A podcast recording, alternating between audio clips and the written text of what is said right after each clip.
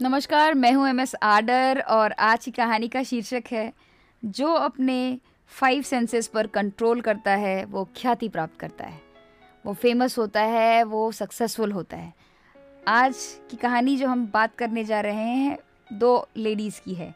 एक का नाम है रितिका और सैल और दूसरी का नाम है माधुरी कुलिंता दोनों पड़ोसने हैं, साथ में रहती हैं, बहुत खुश रहती हैं। बिल्डिंग बहुत ही चकाचक और बहुत ही ज़्यादा फ़ेमस जगह पर है।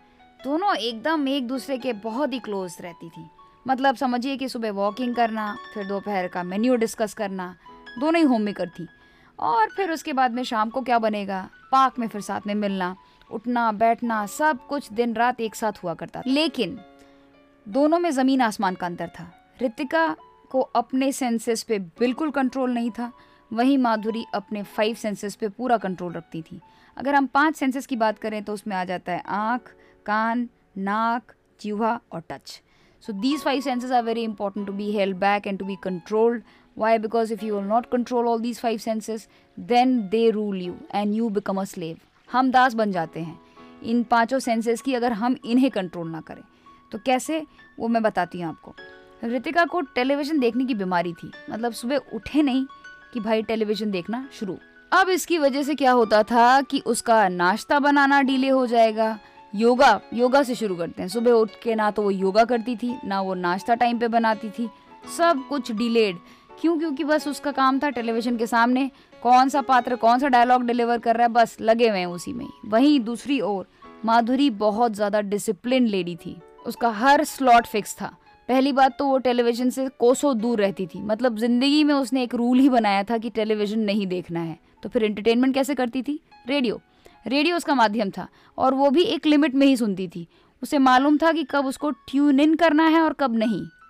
दोनों के परिवार खुश थे, मगर कहीं ना कहीं रितिका का हर चीज़ डिले होता था। उसका नाश्ता डिले से बनेगा, फिर उसका दोपहर का खाने में हासिल हो जाएगा, उसके रात के खाने में हासिल हो जाएगा और चीज़ें ऊट पटांग उलट पुलट हो जाती थी। लेकिन ऋतिका सुधर नहीं रही थी। उसे इसी में ही आनंद आना शुरू हो गया था। क्यों? क्योंकि उसके पाँचों सेंस उसको रूल करते थे। वहीं पर माधुरी बहुत ज़्यादा फ़ेमस थी। पूरे बिल्डिंग में नहीं सोसाइटी में। क्यों? उसका हर काम समय पर होता था। उसका बेटा बहुत ज़्यादा रेगुलरली पढ़ाई करता था। वहीं पे रितिका का बेटा पढ़ता था, मगर वो भी कैजुअली लेता था। अगर घर में टीवी चल रहा है तो क्या पढ़ाई करेगा बच्चा? हाँ स्टडी रूम में बंद हो जाता था, लेकिन इतनी आवाज़ आती थी कि उसका भी ध्यान भटकता था। आज इवनिंग वॉक करते करते रितिका ने दुखी मन से माधुरी को कहा, यार, पता है, मैं ना कुछ अच्छा नहीं हो पा रहा। कुछ न कुछ कुछ न कुछ गड़बड़ हो ही जा रही है। पिछले दस साल की शादी में कुछ भी ठीक नहीं हो रहा। क्या करूँ, कुछ समझ में नहीं आ रहा। माधुरी ने मुस्कुराते हुए कहा, देख भाई, रितिका सोल्यूशन तेरे पास ही है।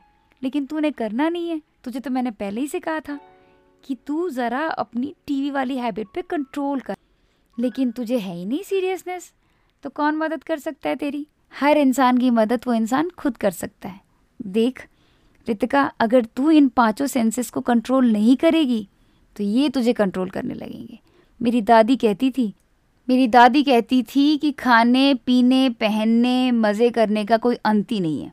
आँखें कहेंगी कि बस देखते जाओ चीज़ों को।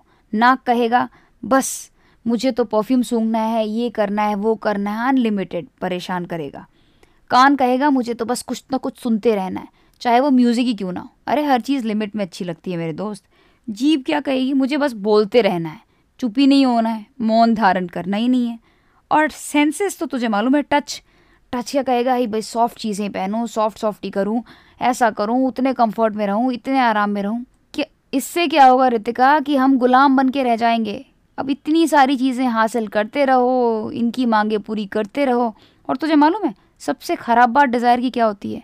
इट एड्स फ्यूल यार। तो एक कामना पूरी करेगी कि दूसरी कामना आ जाएगी। एक डिज़ायर को तो पूरा करेगी, दूसरा डिज़ायर आ जाएगा। डिमांड में सबसे बढ़िया इन सबको दबा के रख दो। कंट्रोल कर अपने पाँचों सेंसेस को। फिर देख, कोई कुछ डिमांड विमांड नहीं। जो है सो है।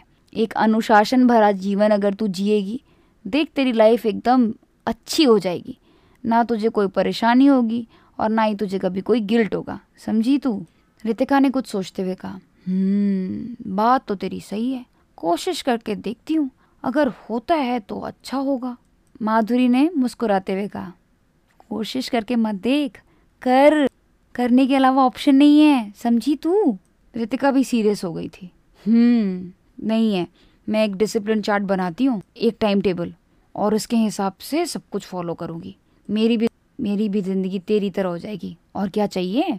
रितिका ने अपने हैबिट्स को 21 दिन तक कंट्रोल करते हुए अच्छे हैबिट्स को अडॉप्ट किया और गंदे हैबिट्स को एलिमिनेट किया।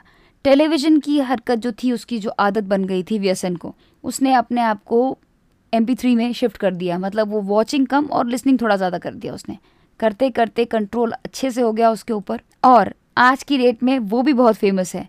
लोग जानने लगे हैं उसे कि वो बहुत डिसिप्लिन लाइफ जीने लग गई है। तो कहानी से हमें ये सीखने को मिलता है कि अगर हम अपने फाइव सेंसेस को कंट्रोल करेंगे तो हम सक्सेसफुल होंगे, हमें ख्याति मिलेगी।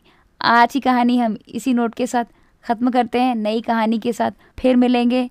अलविदा, शबा खैर हैव अ ब्लिसफुल लाइफ